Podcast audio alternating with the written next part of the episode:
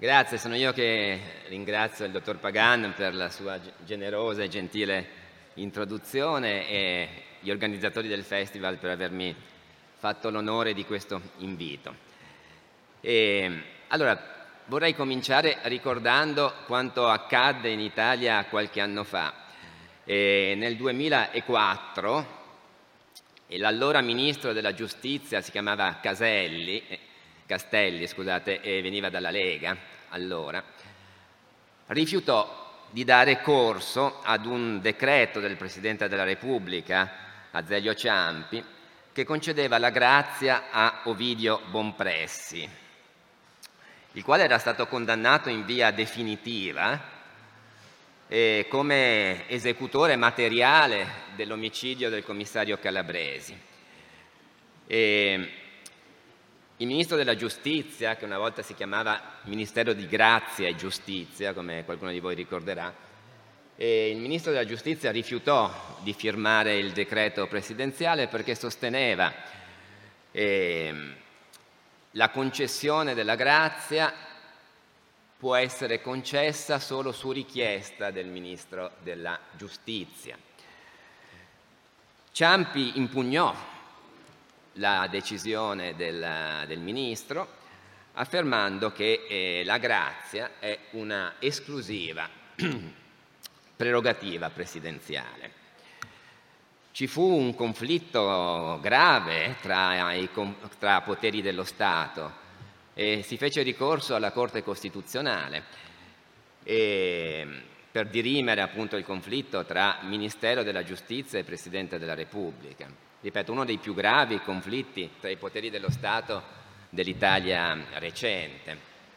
E la Corte Costituzionale, con una sentenza che ha fatto anche eh, epoca dal punto di vista giurisprudenziale, sostenne, diede ragione al Presidente della Repubblica, sostenendo che la grazia è effettivamente una prerogativa del Presidente è una, è una, sentenza interessante questa che in, vi invito anche a leggere, si trova anche in internet, è una sentenza appunto del 2006 e nelle motivazioni della sentenza si ricorda eh, che la grazia era diciamo, prerogativa esclusiva già dei monarchi, sia nelle monarchie assolute sia nelle monarchie costituzionali.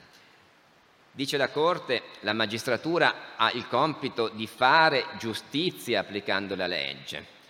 Al monarca e al Presidente della Repubblica, nel caso delle, eh, degli ordinamenti eh, appunto repubblicani, eh, è concesso di attenuare l'applicazione della legge, le conseguenze dell'applicazione della legge. Vorrei anche notare, poi entreremo nel nostro tema, queste erano solo due battute introduttive, vorrei però anche notare che non è senza interesse il fatto che eh, il destinatario della grazia, appunto Vidio Bonpressi, fosse accusato in buona sostanza di terrorismo, per usare parole giornalistiche, e non è senza importanza perché se rileggiamo per esempio dei delitti e delle pene di Beccaria, voi sapete che Beccaria è noto per aver combattuto contro la pena di morte. E c'è un caso in cui però Beccaria eh, prevede la pena di morte, benché, ripeto, appunto lo escluda in tutti gli altri casi per le ragioni che molti di noi sanno. Ed è proprio quando l'imputato sia accusato di aver messo in discussione i fondamenti del patto sociale. Lì la pena di morte è giustificata. E non è nemmeno senza motivazioni il fatto che, eh, la, scusate, senza significato il fatto che le motivazioni della grazia fossero per motivi umanitari. Bonpressi era gravemente malato e quindi eh, per questa ragione, per un sentimento, così dice il Presidente, di una giustizia sostanziale, di una giustizia sostanziale, la grazia era motivata. Allora io penso, e così entriamo nel tema, che eh, in, questa, in, questo caso Bonpressi eh, non, ci stati, non ci sia stato solo per quanto importante un conflitto tra cariche dello Stato. Certo, questo è molto rilevante dal punto di vista giuridico, ma emerge, ed è questo appunto il tema, come diceva il dottor Pagan, nella sua introduzione emerge anche l'eventualità di un conflitto tra giustizia e grazia.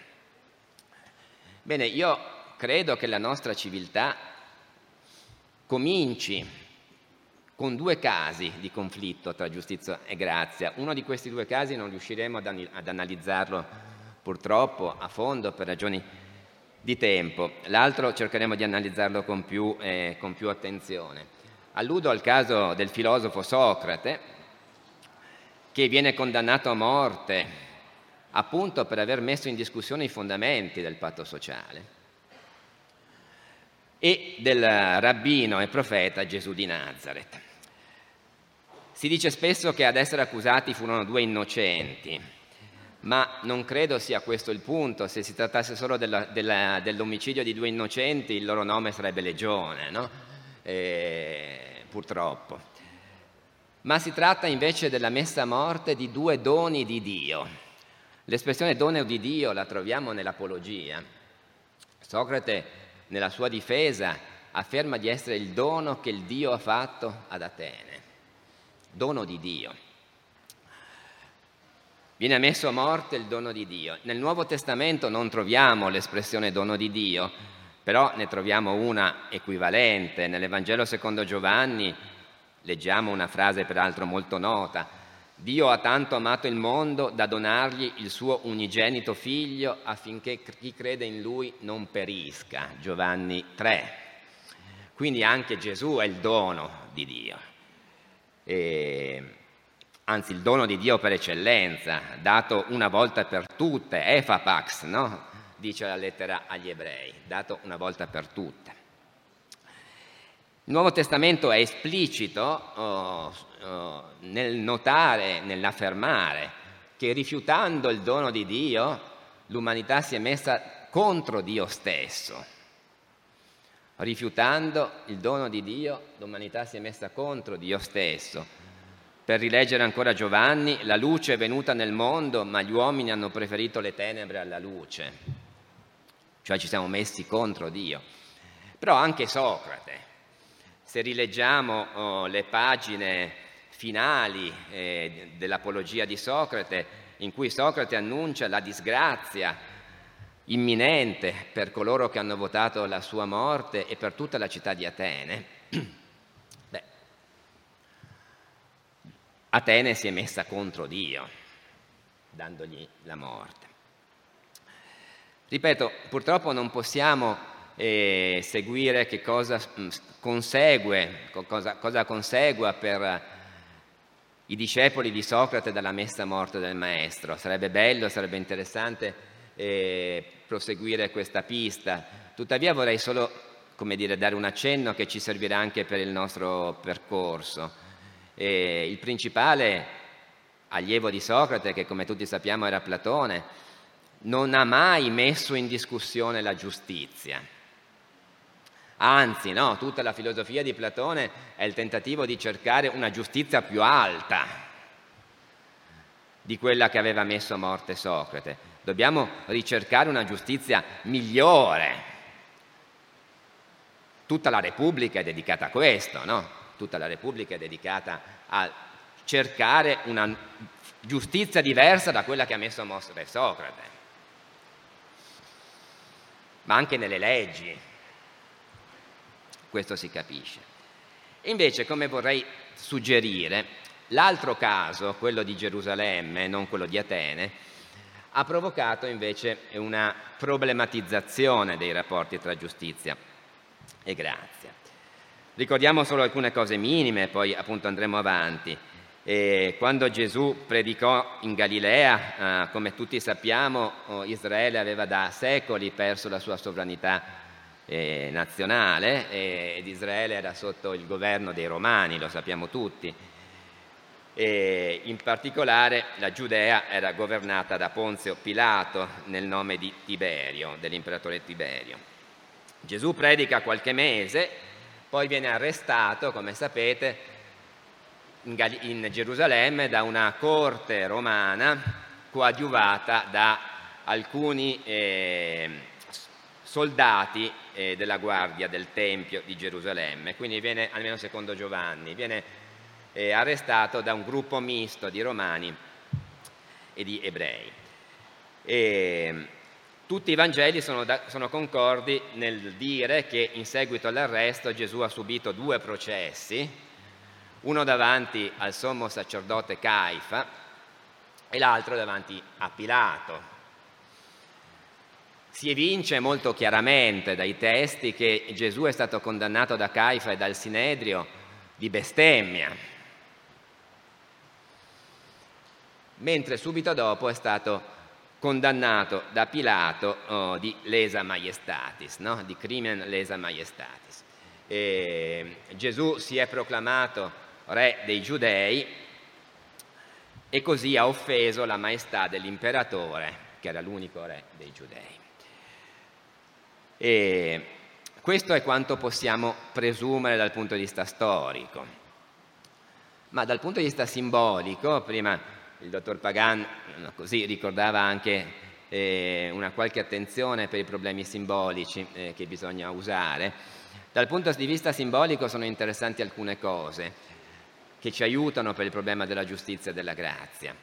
E la narrazione evangelica ci dice una cosa abbastanza strana no? dal punto di vista storico, della verosimiglianza storica, ossia che Pilato era misteriosamente, stranamente eh, propenso a liberare Gesù di Nazareth per ragioni appunto eh, non chiare, eh, ma che viene indotto invece a condannarlo e a, e a liberare invece un tale Barabba sulla base di del cosiddetto privilegium pascale, cioè eh, della, dell'abitudine a liberare un delinquente ebreo condannato in occasione della Pasqua ebraica.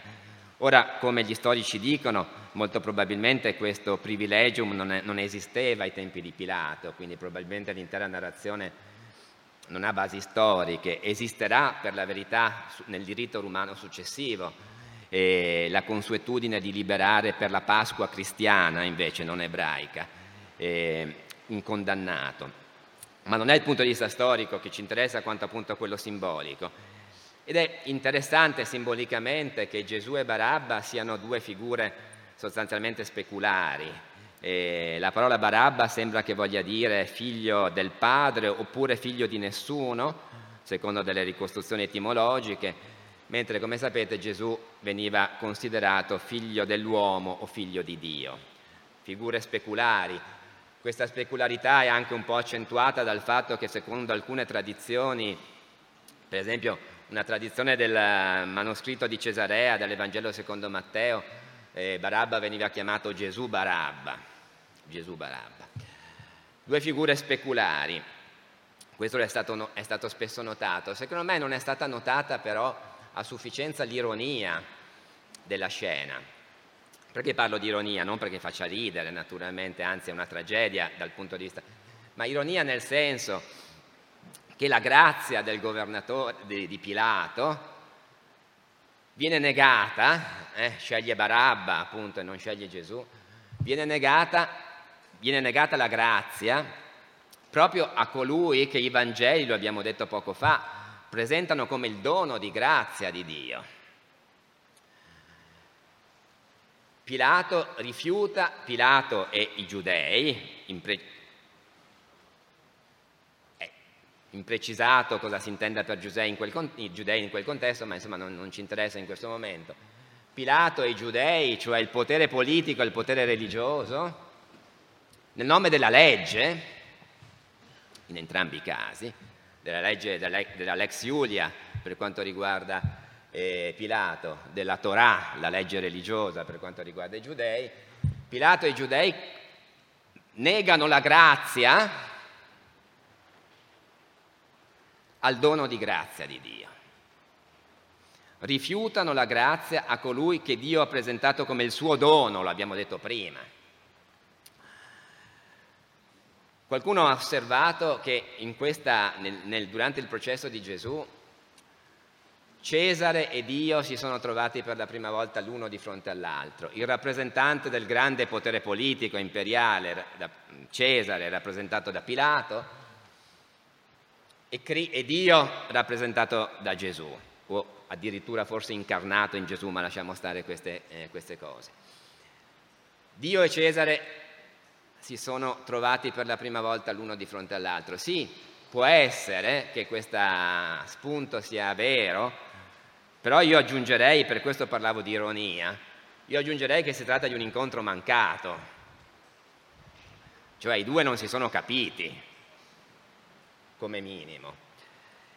Ed è difficile, davvero difficile, eh, allontanare il sospetto che eh, da quel momento in poi grazia e giustizia, dono di Dio e giustizia umana, politico-religiosa, non semplicemente politica, politico-religiosa, grazia e giustizia, perché c'è anche una giustizia religiosa, va da sé,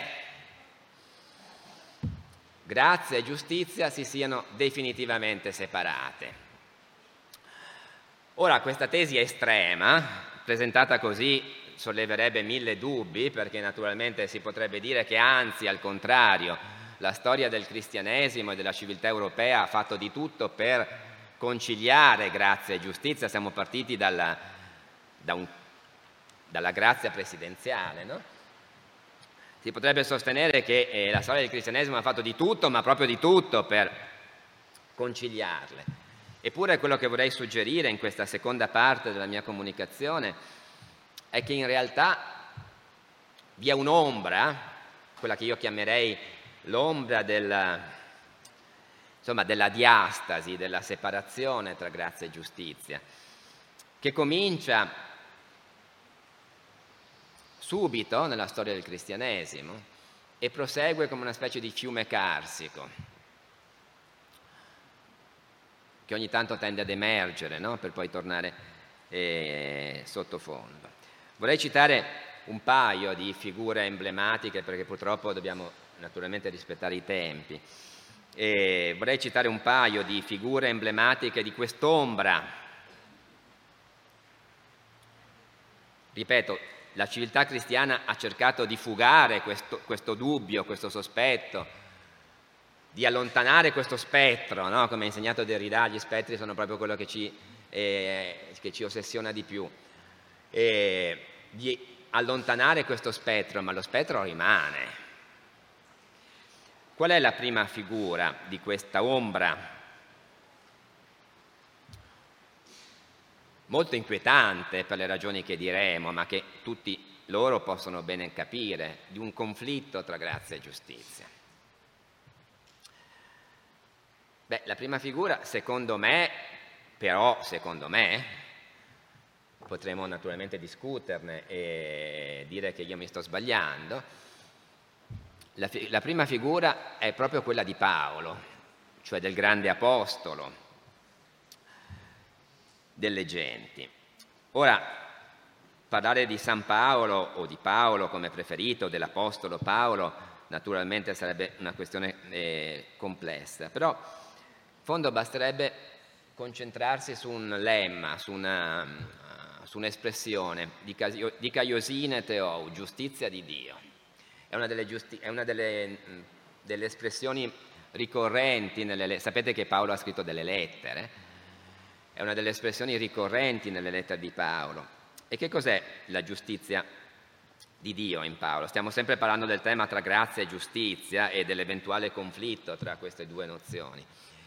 Che cos'è la giustizia di, eh, di Dio? Giustizia di Dio, eh? no, giustizia di Dio. Con un linguaggio attuale, novecentesco, non è il linguaggio di Paolo, potremmo dire è un'azione escatologica compiuta da Dio eh, compiuta da Dio nella croce del Messia. Compiuta da Dio nella croce del Messia. La croce del Messia è l'evento escatologico per San Paolo, per Paolo, insomma, chiamiamolo Paolo, così eh, mettiamo d'accordo sia chi crede e non, sia chi non crede. È, è, è l'evento escatologico, è la svolta dei tempi, come dicevo, la parola escatologia è una parola così usata molto nel Novecento e anche un po' dalla teologia. A me a volte rischia però di non essere chiarissima cosa vuol dire escatologia. Chiamiamola invece con una parola biblica. Giorno del Signore, Yom Yahweh, giorno del Signore. E la croce del Messia è il giorno del Signore. Che cos'è il giorno del Signore? Sia nella letteratura profetica, sia, letter- sia soprattutto nella letteratura apocalittica, il giorno del Signore, il giorno di Dio, come vogliamo chiamarlo, è l'evento in cui Dio manifesterà all'umanità tutta la sua gloria e tutta la sua giustizia. Poi nella letteratura apocalittica in particolare che si diffonde tra i due testamenti, tra l'Antico e il Nuovo Testamento, nel periodo dunque intertestamentario, la, uh, nella letteratura apocalittica il giorno del Signore è il giorno appunto in cui Dio manifesterà tutta la sua gloria e, e con essa la sua giustizia ad Israele e a tutte le nazioni. E con, lì, e, con, e con, questa manifestazione il tempo storico e anche il tempo della natura sarà interrotto. Sarà la fine del tempo. Ora, eh, l'Apocalittica, come sapete, se avete letto qualcosa della letteratura apocalittica, eh, associa questo giorno del Signore a cataclismi naturali, a terribili avvenimenti così naturali, però secondo me non vi dico la mia, la mia, sensibilità, la mia opinione, secondo me non è questo il punto, dovremo, la nostra attenzione non dovrebbe essere eh, attirata dagli scenari apocalittici dal punto di vista scenografico, per così dire. Il punto è che questo giorno del Signore è un'iniziativa di Dio e solo di Dio. Cioè un evento unilaterale, è un'iniziativa unilaterale. Perché dico questo? Perché invece quando l'Apocalittica si stava diffondendo, viene invece in Israele un punto di vista molto diverso, anzi direi opposto a quello dell'Apocalittica, che era rappresentato soprattutto dalla corrente farisaica, dai farisei.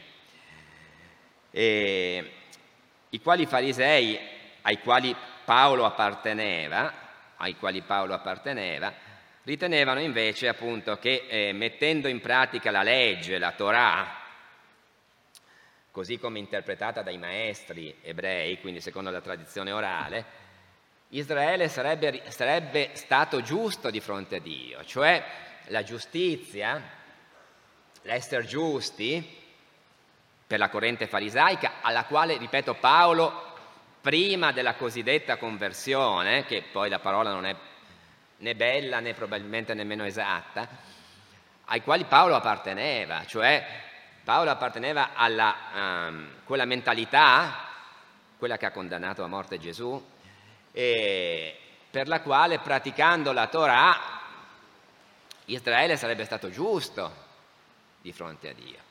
Quindi la giustizia era, virgolette, alla portata degli uomini, o almeno degli ebrei, praticando la, praticando la legge. Bene, a Paolo, fariseo,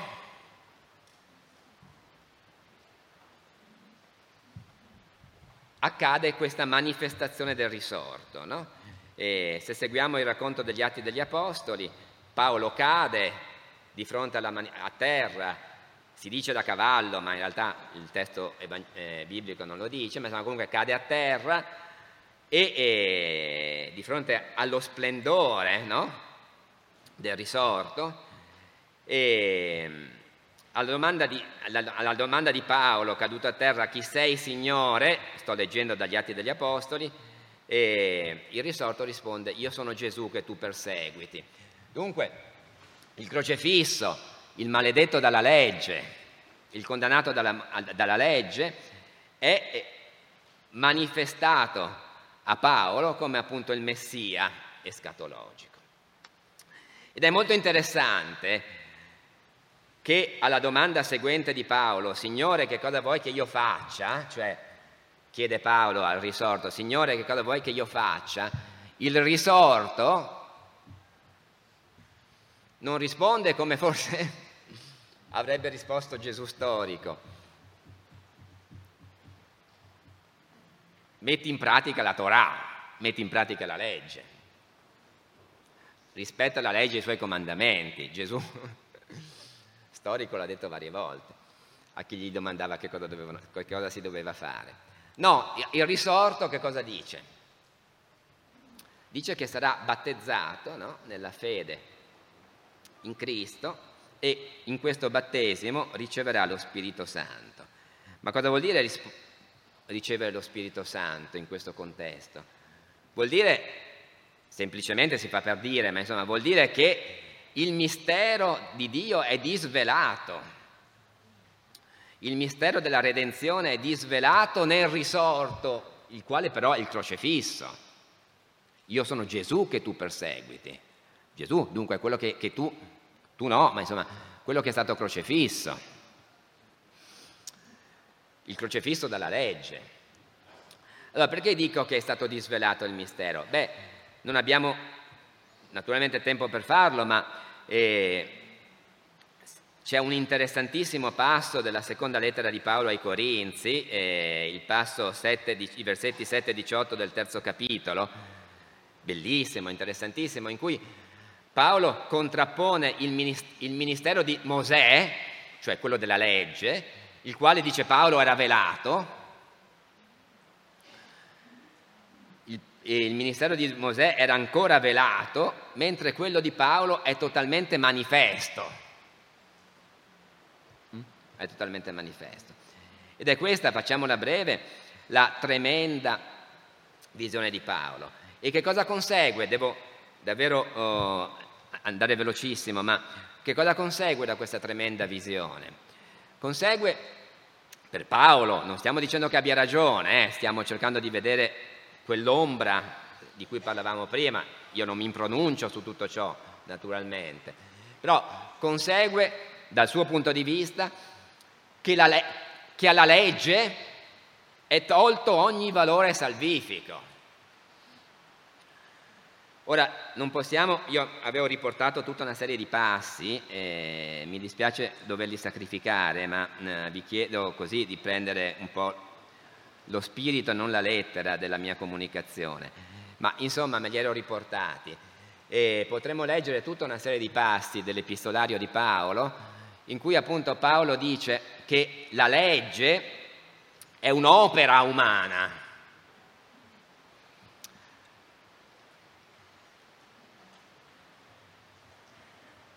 C'è un'iniziativa umana e questa iniziativa, per quanto possa essere ben intenzionata, produce l'effetto opposto, cioè non produce la giustizia come il fariseo Saulo pensava e con lui tutti i farisei di ieri e di oggi, e non produce la giustizia, ma al contrario produce l'ira.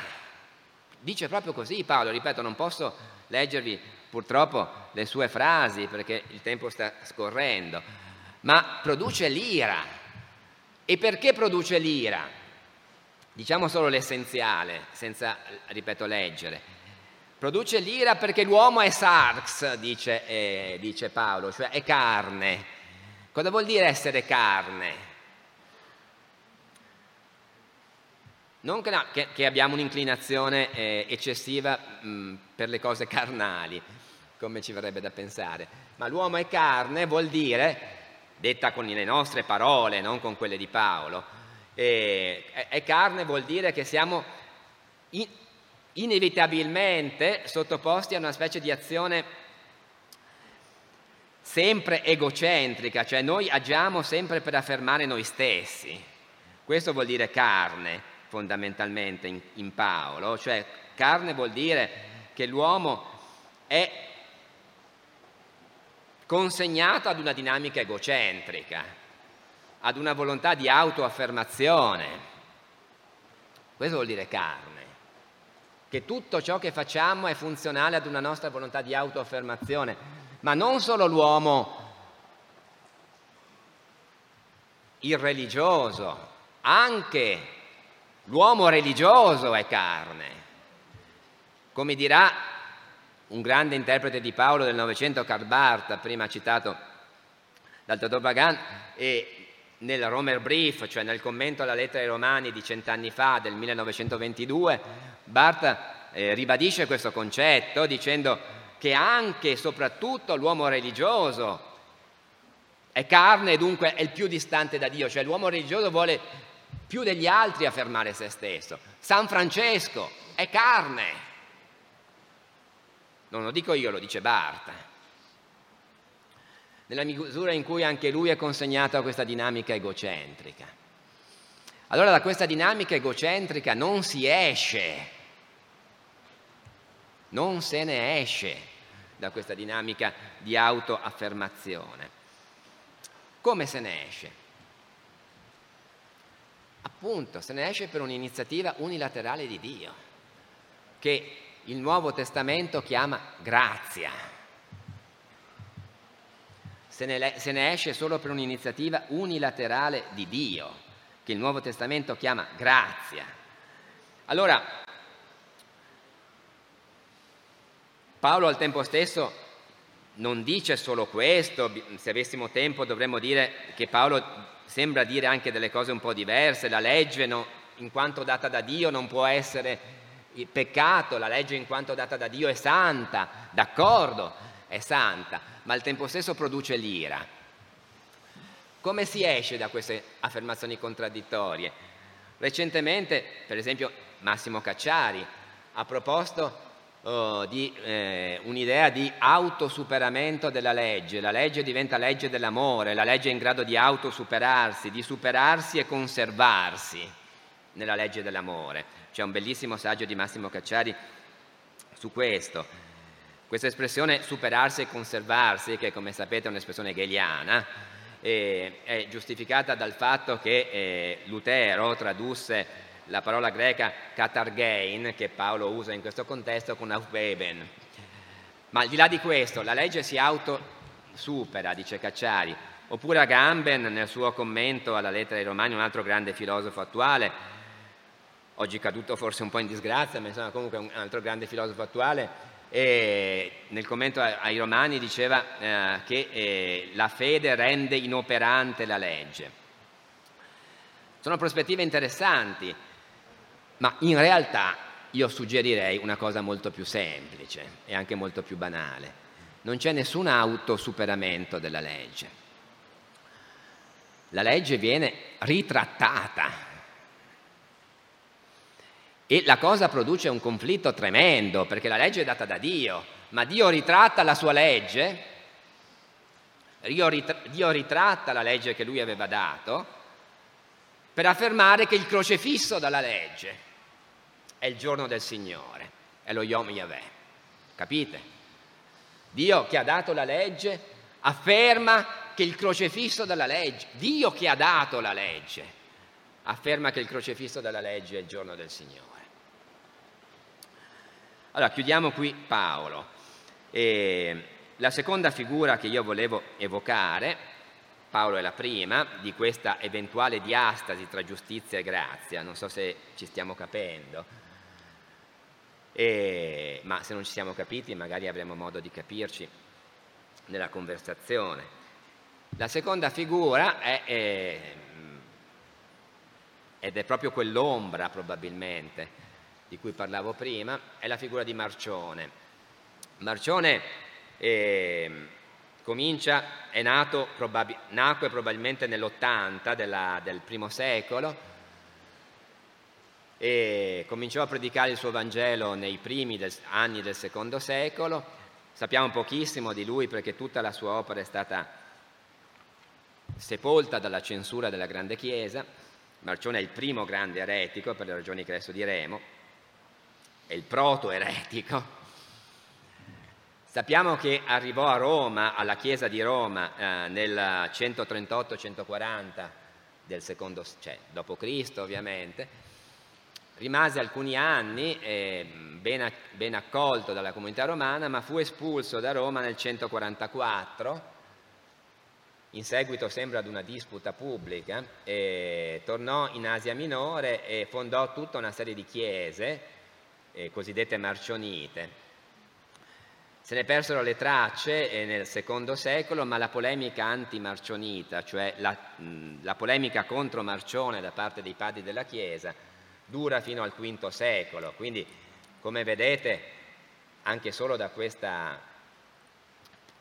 perduranza, non so se esiste la parola in italiano, comunque da questa eh, continua polemica contro Marcione se ne capisce il pericolo, no? già, già, ad orecchio si capisce il pericolo.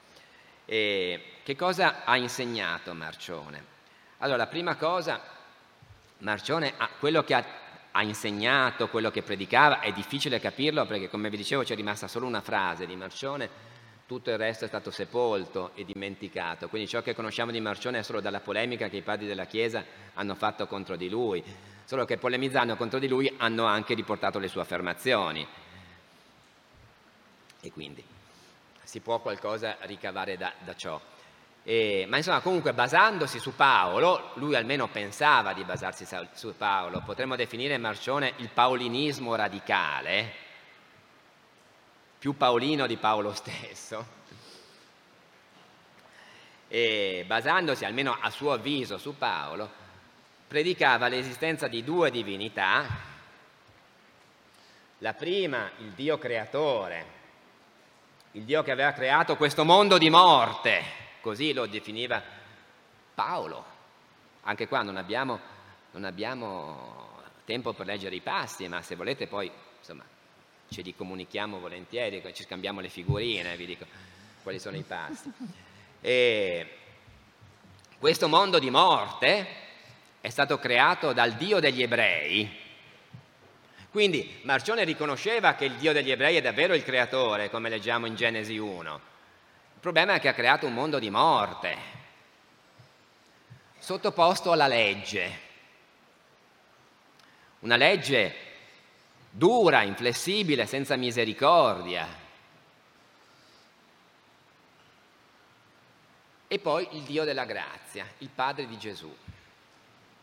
Questo Dio della grazia dunque è una, in, una, in una monografia importante su Marcione del 1921 Arnac lo definisce il Dio straniero, Dio straniero a questo mondo, cioè non creatore che con questo mondo non ha niente a che fare,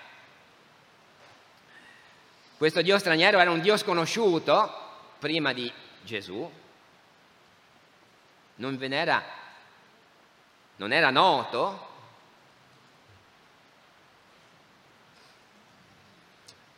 si è rivelato in Gesù Cristo come il Dio di una grazia totalmente indebita, cioè totalmente non motivata.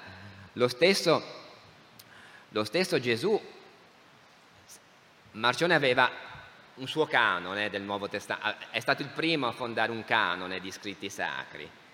Poi è venuto quello cristiano, il cosiddetto Nuovo Testamento, ma Marcione aveva il suo canone, era stato il primo a creare un canone di scritti cosiddetti sacri ed era composto da un, da un Vangelo, probabilmente il Vangelo di Luca accorciato, e poi dalle lettere di Paolo, che erano appunto gli scritti sacri per lui.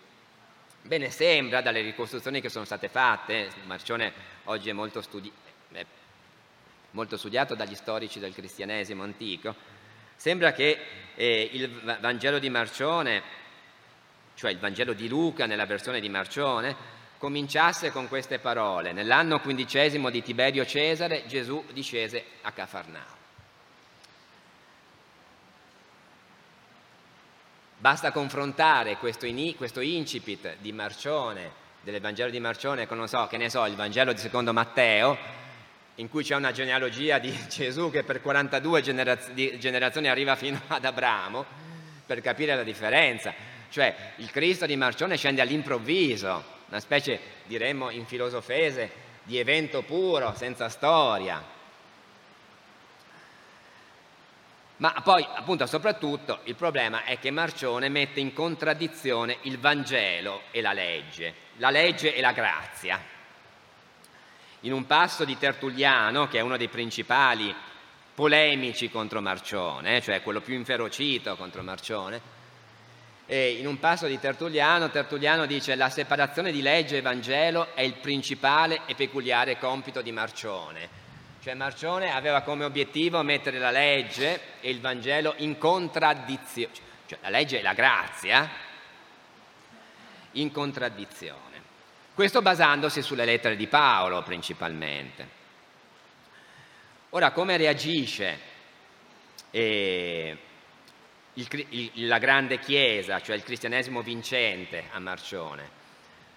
a mio avviso, in due modi.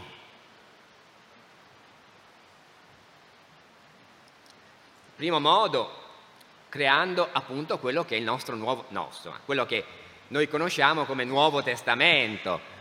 Questa è l'iniziativa invece non di Tertulliano ma di Ireneo, di Lio, Sant'Ireneo per, per, chi vuole, per chi è affezionato ai titoli.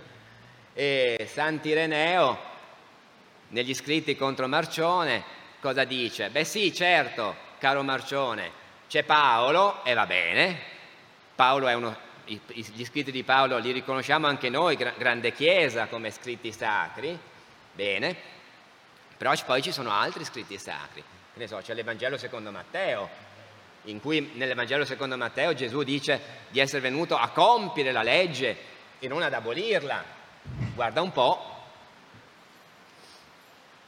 Poi c'è l'Antico Testamento, anche quelli sono scritti sacri e così via. Allora cosa vuol dire? Vuol dire che la radicalità della grazia di Paolo deve essere accordata anche con altri scritti in cui questa radicalità non c'è per niente. E va da sé che questa operazione ermeneutica, cioè di accordare cose differenti, produce una teologia, un, un, un, un, annuncio, un messaggio che non può essere quello di Marcione. Se devi, se devi prendere il bianco e il nero e metterli assieme, verrà fuori un colore diverso. La seconda strategia è invece quella più, virgolette, filosofica ed è affermare, che, uno, che non ci possono essere due dei, perché Dio deve essere uno, e qui abbiamo mille ragioni filosofiche per, per, per affermarlo. E due, e soprattutto che non è concepibile una grazia senza giustizia. Questo è il punto, è questo che fa inferocire Tertulliano. Una grazia una grazia senza giustizia non può essere concepita. Perché sarebbe la catastrofe di ogni nostro agire morale.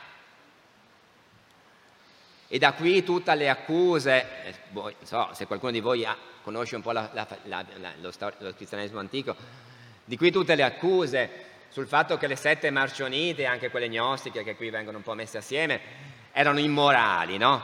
eh, libertine e così in compagnia. Beh, non si sa se l'accusa di libertinismo fosse, fosse giusta dal punto di vista storico, ma di certo era perfettamente logica, perché dal loro punto di vista non può esserci agire morale senza giustizia. Come si fa ad agire moralmente senza giustizia? Benissimo, giustissimo, però, terzo punto e chiudo, però l'ombra di Marcione è rimasta.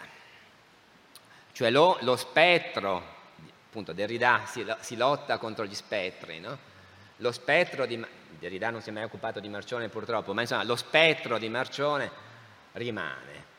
Cioè lo spettro della, della opposizione non tanto di due dei, perché quella in fondo, ma di grazia e giustizia.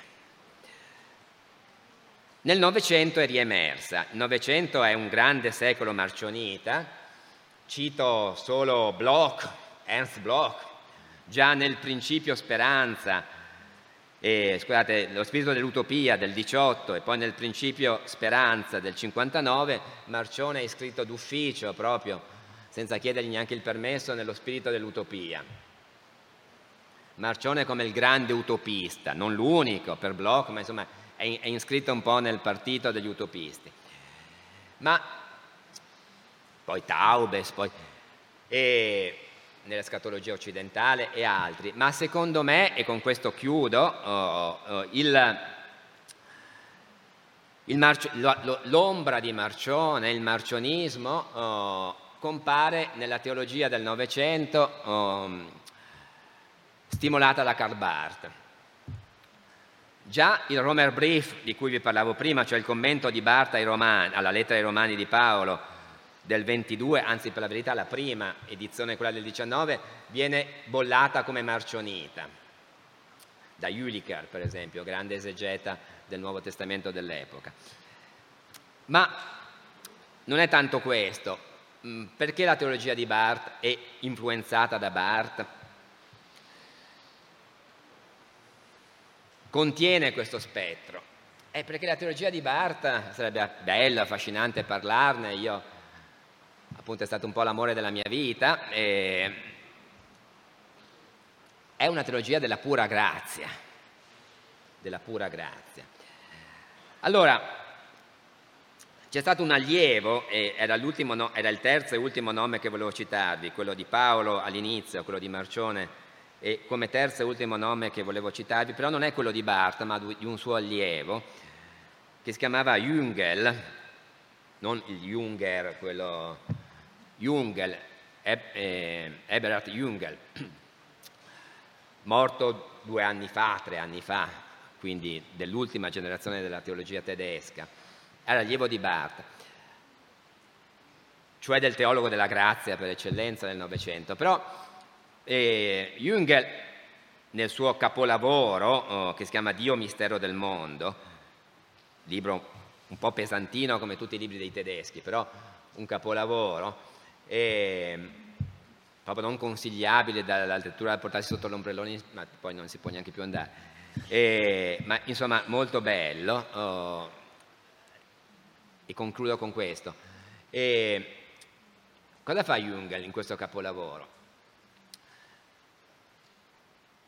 Si confronta per pagine, centinaia di pagine a dire il vero, ma insomma comunque, su quello che è il grande annuncio della nostra epoca. Dio è morto. Annuncio di Nietzsche, naturalmente, ma già annuncio di Hegel. Ma in fondo, dice Jungel, eh, un annuncio cristologico, perché la morte di Dio, e dice Jung, Hegel lo sapeva benissimo, è l'annuncio del Nuovo Testamento. Dio è morto. Allora, secondo Jung, per ragioni un po' complesse, ma che qui non è eh, possibile eh, dire in tutti i suoi passaggi, questo, questo annuncio della morte di Dio va preso sul serio. Cioè un cristiano deve confrontare, Jung era o riteneva di essere cristiano, era appunto un teologo, poi lo saprà solo il buon Dio chi è stato cristiano davvero naturalmente, però e, bisogna confrontarsi con, la, uh, con, la mort- con l'annuncio della morte di Dio dal punto di vista cristiano, confront- perché appunto è l'annuncio del Nuovo Testamento, in un certo senso. Cosa significa confrontarci con la morte di Dio? Dal punto di vista proprio filosofico, e così chiudiamo in filosofia, dopo tutta questa parte un po' più diciamo, storica che abbiamo affrontato, chiudiamo con un'osservazione filosofica. E cosa significa confrontarsi con la morte di Dio?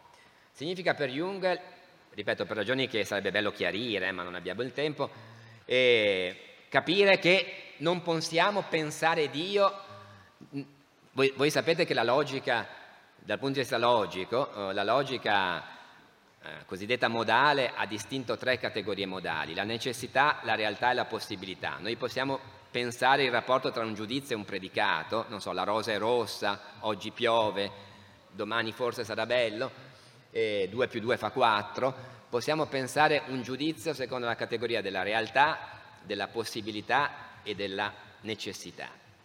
Bene, l'annuncio della morte di Dio e ci, secondo Jungel, costringe a capire che Dio non è pensabile né dal punto di vista della necessità, Dio non è necessario. Noi possiamo benissimo pensare al mondo senza Dio. E quando i, i vari Odifreddi ci dicono che non possiamo pensare il mondo senza Dio, bene, Dio non è necessario. Possiamo benissimo pensare il mondo senza Dio, certo, e perché no? Dio non è reale, perché io posso dire che la rosa è rossa e faccio un'affermazione di realtà, ma poiché Dio si presenta, dice Jung, sempre nella sua parola, e la parola non è mai presente nei termini di realtà, è un evento, un evento linguistico, non è possibile pensarlo nemmeno sotto le, la caratteristica della realtà. Dio non è reale, bene. Forse allora ci, eh, ci dobbiamo pensare Dio secondo la, la, possibilità, Dio è possibile, e qui c'è tutto uno sforzo filosofico per pensare Dio come possibile, recentemente anche il professor Vitiello, il Dio possibile, ma Schelling, ma Pareison e compagnia. E Dio è possibile, forse, però il problema dal punto di vista filosofico è che la categoria della possibilità è sempre stata un po' sottoposta alla categoria di realtà. Allora dice Jungel, e con questo finiamo, bisogna inventare una quarta categoria modale, cioè eh, il, l'annuncio, testa- l'annuncio del Nuovo Testamento che Dio è morto ci costringe ad andare al di là della logica modale, cioè quella aristotelica e poi insomma tutto il seguito, fino ai nostri giorni, e pensare una quarta categoria modale che è quella della grazia. Dio è pensabile solo come grazia. Dio è grazia. Non fa la grazia come il Presidente della Repubblica Dio concede la grazia, no, il Presidente della Repubblica concede la grazia o il monarca concede la grazia, qualcosa che io faccio, ma posso anche non fare. Dio è grazia, cioè l'essere di Dio è grazia, cioè ci impegna a ripensare l'essere di Dio come grazia. Allora, se questa suggestione è, è, a mio avviso molto interessante, anzi secondo me è un po' geniale eh, come, eh, come in, intenzione, eh, vediamo appunto l'ombra di Marcione, no? cioè appunto eh, perché se Dio è grazia, grazia totalmente indebita, ecco questo Jungel però non lo dice, lo dico io, forse anche i rapporti con la giustizia si complicano. Allora, davvero, e, e, prometto, termino con una frase, questo volevo leggere davvero, una frase di Nietzsche, tratta uh, dalla genealogia della morale. Scrive Nietzsche, e cito, la giustizia, scrive Nietzsche, che ebbe il suo inizio con tutto è suscettibile di saldo, tutto deve essere saldato, cioè la giustizia che ebbe origine con l'idea se trasgredisci devi pagare, chi sbaglia paga, la giustizia che ebbe inizio con tutto è suscettibile di saldo, tutto deve essere saldato, finisce per perdonare e per lasciare andare l'insolvente, finisce come ogni cosa buona sulla terra per sopprimere se stessa. Questa autosoppressione della giustizia è noto con qual nome viene, essa viene chiamata, grazia. Essa resta, come va da sé, la prerogativa del più potente meglio ancora il suo al di là del, giudizio, del diritto. Grazie.